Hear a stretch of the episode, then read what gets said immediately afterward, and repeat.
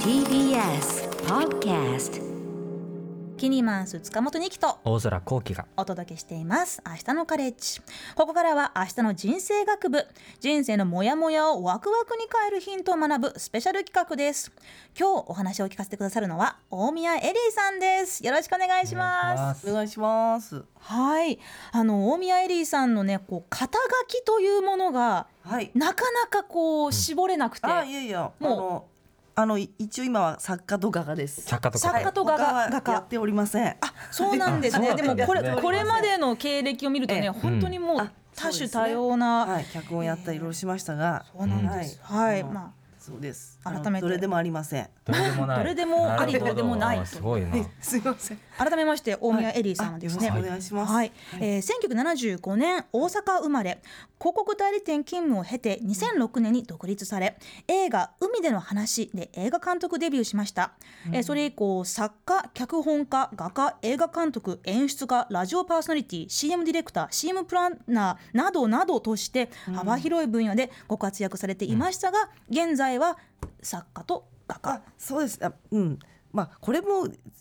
今言ったのはやったことあるってだけなんで、うんあの別にどれでもないじゃないいややったことあるにしてはもうそうそうたるものすごいい結や果が出私てるかが言らってるんじゃないですけどねこうあこうななるんほどかやったことあるのをみんなが書き連ねはて、いなんかマルチなって言いたいだけみたいるほなどじゃあご自身としてはもう作家と画家っていうのはもうご自身でなの今はね、うんそうそうだねなんかその仕事が多いから、へーあそうですかあれなんですけどなんかエリーさんとしてこう名乗りたくないっていう気持ちがなんかある,、あるんですかあー確かにどどれもなんかこうしっくりこないっていうのあありますねー。うんうんあのなんかこう一つを極められなかったんではいなんか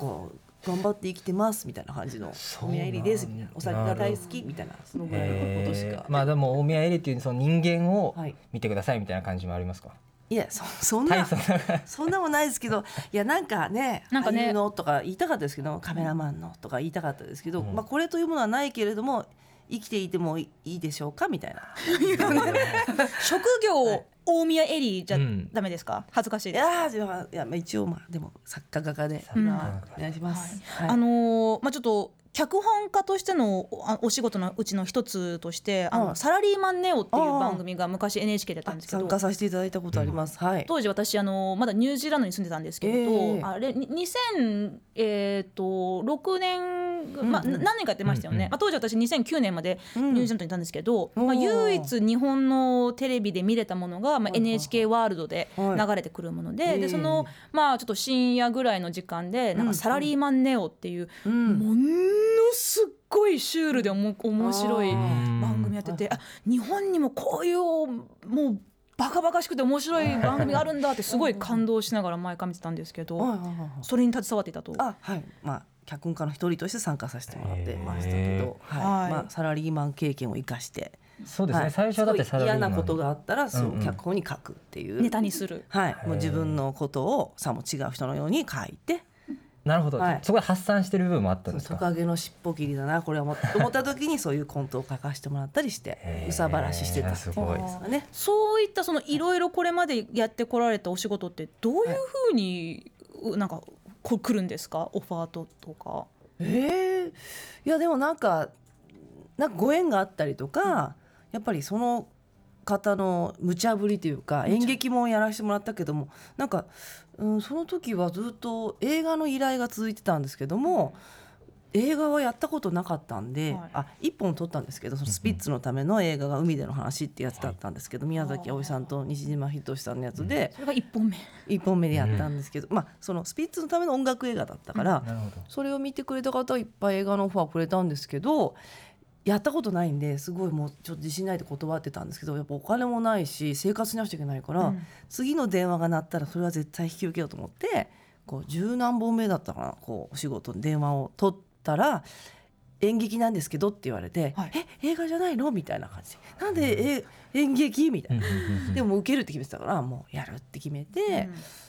だけどそのなんかやっぱり私も怖いけど初めてのことって、ん相手の人のがめっちゃ怖いじゃないですか頼む方のもうんででもも初めてですう、よねそうそうそうですよ、えなんで私は演劇できると思って頼むんですかみたいな 何かこう信じられそうな何かを光るものやっぱあね光るものあったんこでれすよもねでも実はそういう TBS さんのはいあの企画だったんですけど実はそういえばへ「ーあのゴッドドクター」っていう新国立劇場でやったんですよはいけど、今日大はいきな会場でやりましたそね。うなんですよすごいですねやっぱ大きい方が面白いかなっていうのもあってなるほど。そうなんですいやーでも本当にそういうねあの、無茶っぷりと言いますか、うんこのあの無敵さがちょっとすごくま大宮エリーさんのこれまでのあ経歴の中でこうことごとく現れてくるんですけれいどやそのあ画家としての,、はいまあ、その初めてアー,、うんアートっていうかその画家として活動された、始めたのも、うん2012年のあるイベントで、ちょっとやってよって言われた。あそうそうあのたまたま居合わせた、まあ、別別件でというか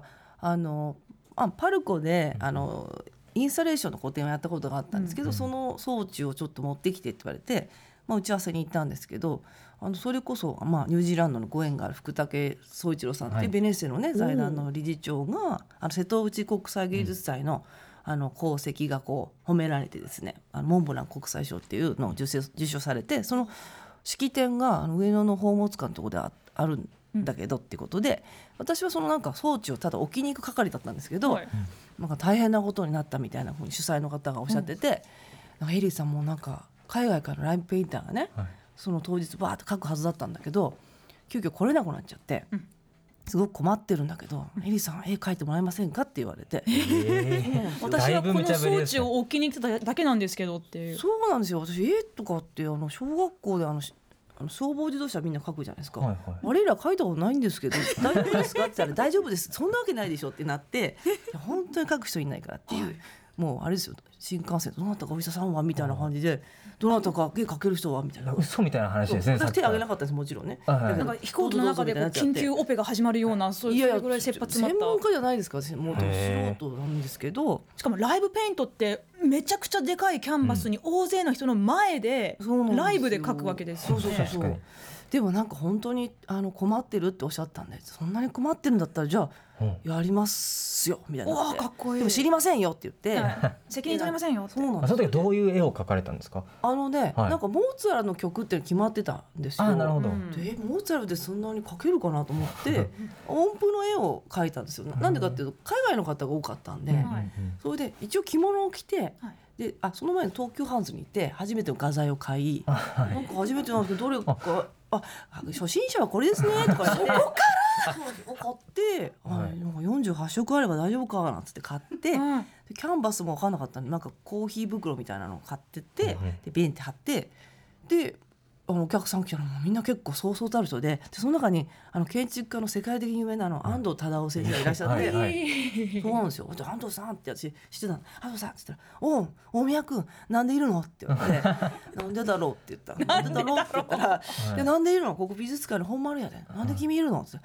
たら、なんか、とか言って。あの絵描けって言われ て「今から描くんですよ」って言ったら「いや描いたことあるの?」って「ないですよ」って「めっちゃやばいよ」って「安藤太郎さんめっちゃやばい」って言われたんですよ。はいでえっつってはい君杉本博さんとかいるの知らんやろ、まあ、今でこそ知ってますけど、はい当時知らなくて「誰ですか?」みたいな感じで「やばい めっちゃやばい」ってあ杉本さんとかの前で描いたんですか。そう なんですよマジやばいでしょなんか普通のねまあ普通っていうかそのわうん例えば私だったら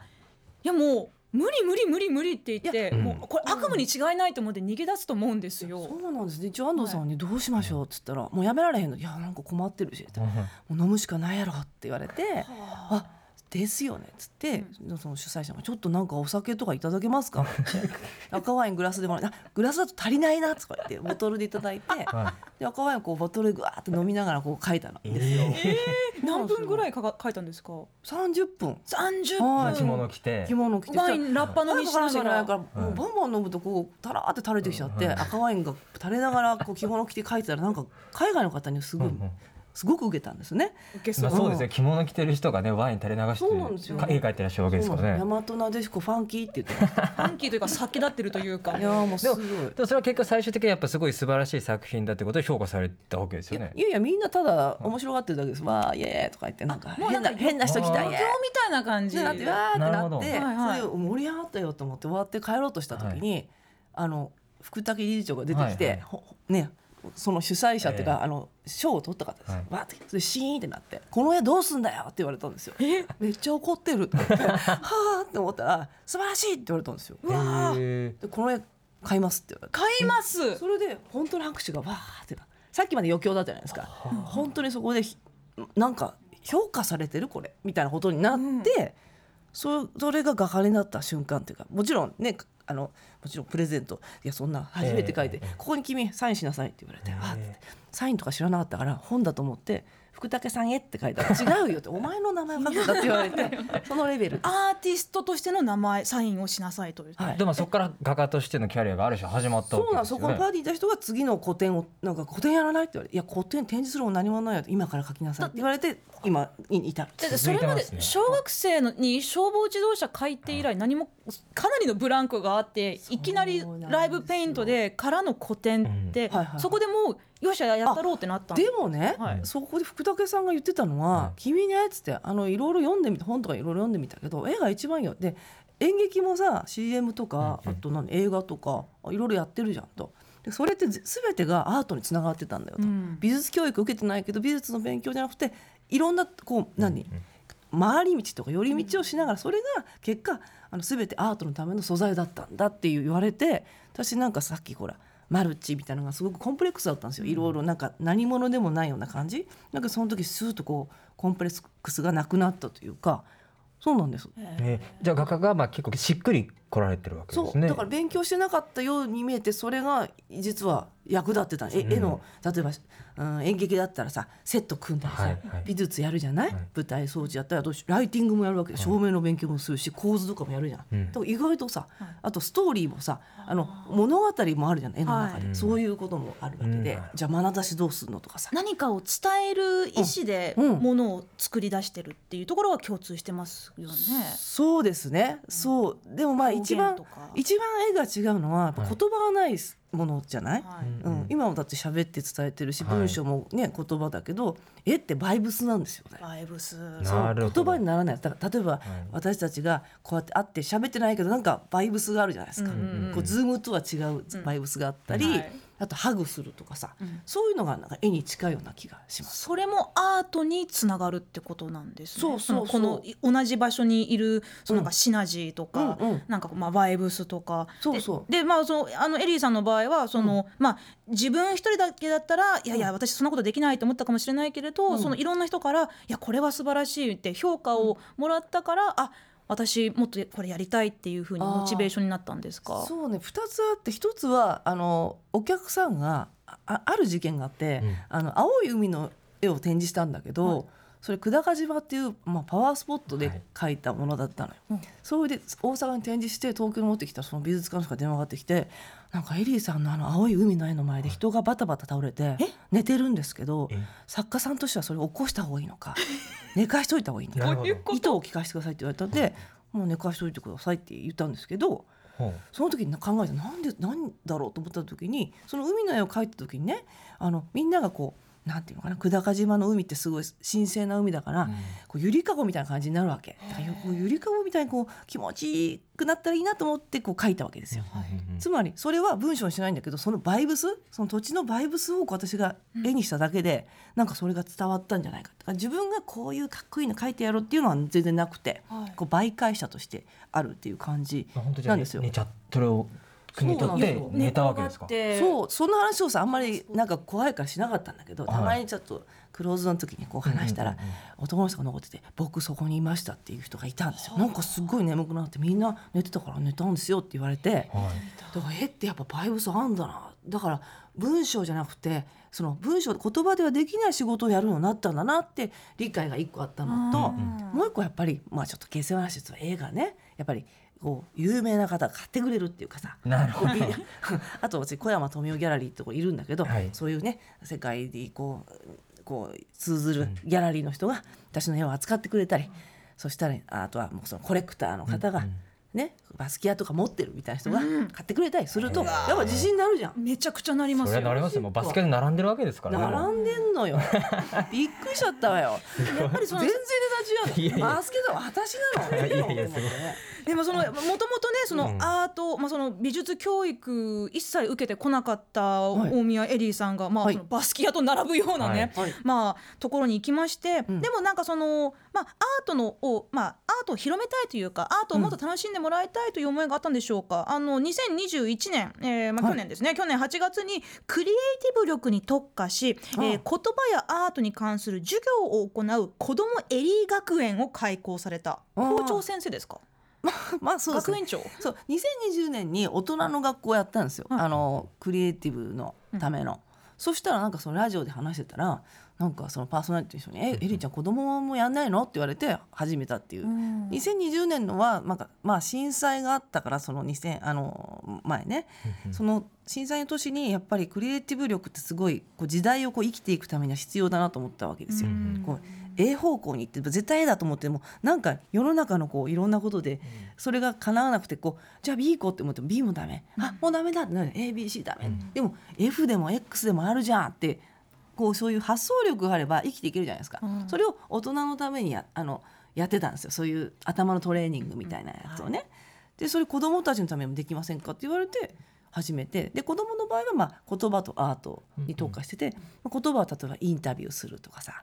あと子供同士でそうなのよこれ面白かったよすごいよへ言ー葉二人一組にしてさインタビューしちゃうんだけどこうもうねなんていう一問一答になっちゃうのねえっと好きな色は何ですか、うんうんうんピンク好きな食べ物何ですか唐揚げ、うんまあ好き子な供らしいっちゃそう子そうそ供うら唐しいい揚げに返事ないのみたいなのあるじゃないですかあつそこ突っ込めよとかそうでどうだったって、うん、楽しくなかったそうだよ ねみたいななんでだろうって言ったら、うん、なんでだろうなんでだろううん相づちがなかったんじゃないですかとかみんなへーあるそうだよやっぱ相づちが大事よねじゃあやってみようってで好きな食べ物なんですかカレーカレーねカレーねって言うだけで全然違うわけですよ、大宮さんが教えてらっしゃるうん、あの答えはあんま言わないんですよなるほどみんなに「どう思う?」って聞くの、うん発表させるだけじゃなくてそれについてどう思ったっていうのを意見をこうい言わせるようにしてて、なんか普通の学校の授業じゃなかなかできないような体験みたいですねそれって確かにそうです1ね回だけのそういうワークショップ形式じゃなくて何回も通う子もいあるそうそうオンラインでやってるからオンラインでやってる奄美大島の人も来てたりあの函館の人も来るわけあー面白いですね雪降ったよって言われて奄美大島の人もえっってなってるわけみたいなそうそう確そかうに確かになんかあとねあ赤赤ペン一本で海を描くとかもやったよ、赤ペン一本で海を描くいいでしょうなんか子供に、うんプロゴルファー猿的なちょっとわかんないかみんなわちょっとかわんなかいんないああなんか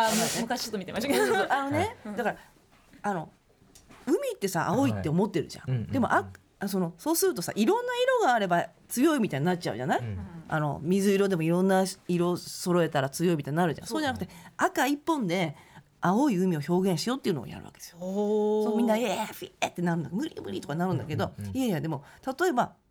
海にしてもじゃあ何ハワイの海だったらヤシの木生えてるけど、はい例えばじゃあオホーツク海だったら流氷いるよねとかさ、うんうんでもそれを赤で表現しろってことですそうそうでも各素材を言うんですよ、海底だったらさ海底から見るのかそれとも岸から見るのか俯瞰で見るのか、ね、星は出てるのそれとも夕日なのサンセットなのとかさやるとみんなが「うわかけるかける」ってなってね。へーうんだからもちろんそういうなんかある種の作品みたいなのができた時に、はいそれを評価するとかってことはやらないわけですかあーあの一個一個そのいいところを言います。なるほどなるほど、うんあと何がそれどあのポイントなのかっていうの言わせるあー自分で言ってもらうそうでみんなはいこれ,、これについてコメントできる人って言うんですよ。そしたあら「ーはいはい」なるほってどなって「いやここがすごかった」とかさうんうんうんうん私が褒めるよりみんなが褒めてくれる方が嬉しいわけ。なるほど確かうにん確かに、ででなんかなんだろうなあの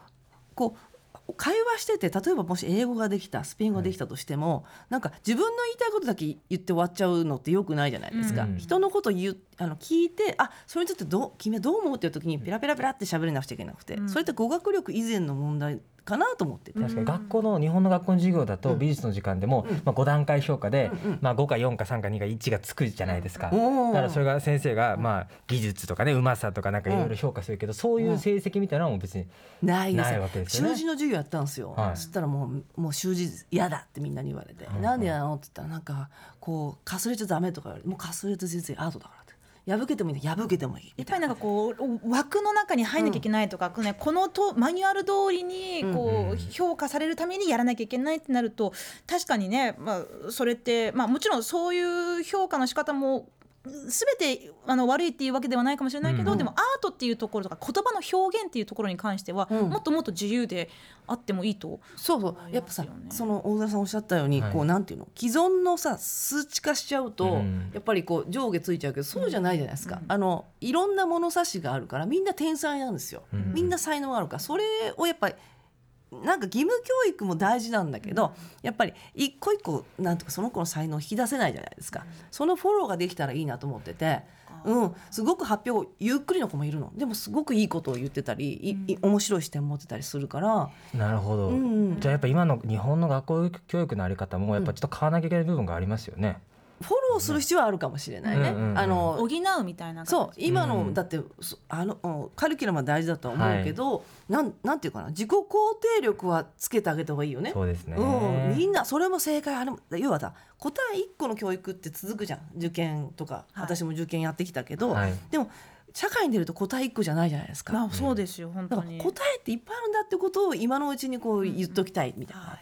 な。なるほどね。まあ、それこそアートの魅力というかねそのなんか一つの作品を見てもいろんな人が、まあ、寝っ転がって見てもいいし立ったままでもいいし、逆さまになって見てもいいし、っていうなんか、まあ、そういう自由が私はアートの一つの魅力かなと思うんですけれど、うんうんうんまあ、そんなねあの大宮エリーさんの作品を見ることができる、はいえー展覧会が今ありまして、はいえー現在羽田空港の JAL スカイミュージアムで開催されている「旅する気持ち展」うんこれは、えっと、どんな、なえー展覧会なんでしょうか。あれですねもう無料ですから、はいいきなり言っちゃう無料。なるほど 誰誰でも空港にみんなで行こう誰でもいいはいでもちょっと予約しなくちゃいけないんだけどあなるほどなんとジャンボ機が止まっててコックピットとか入れちゃうんですよ。 えお本物楽のしジャンそボうケットそうだから JAL の人言ったんですよ「私の絵いりますか?」って言ったんですけど「いります」って言うから、はいまあしょうがないなということで100枚の空の絵描いたんですよ。 100枚も書いたんですかそうジャンボ機の上に空の絵をいっぱい展示してでそうそう室内ですかそれ。もうすぐこれ配るんだけどさ見てみて、はい。あ何に見えるかな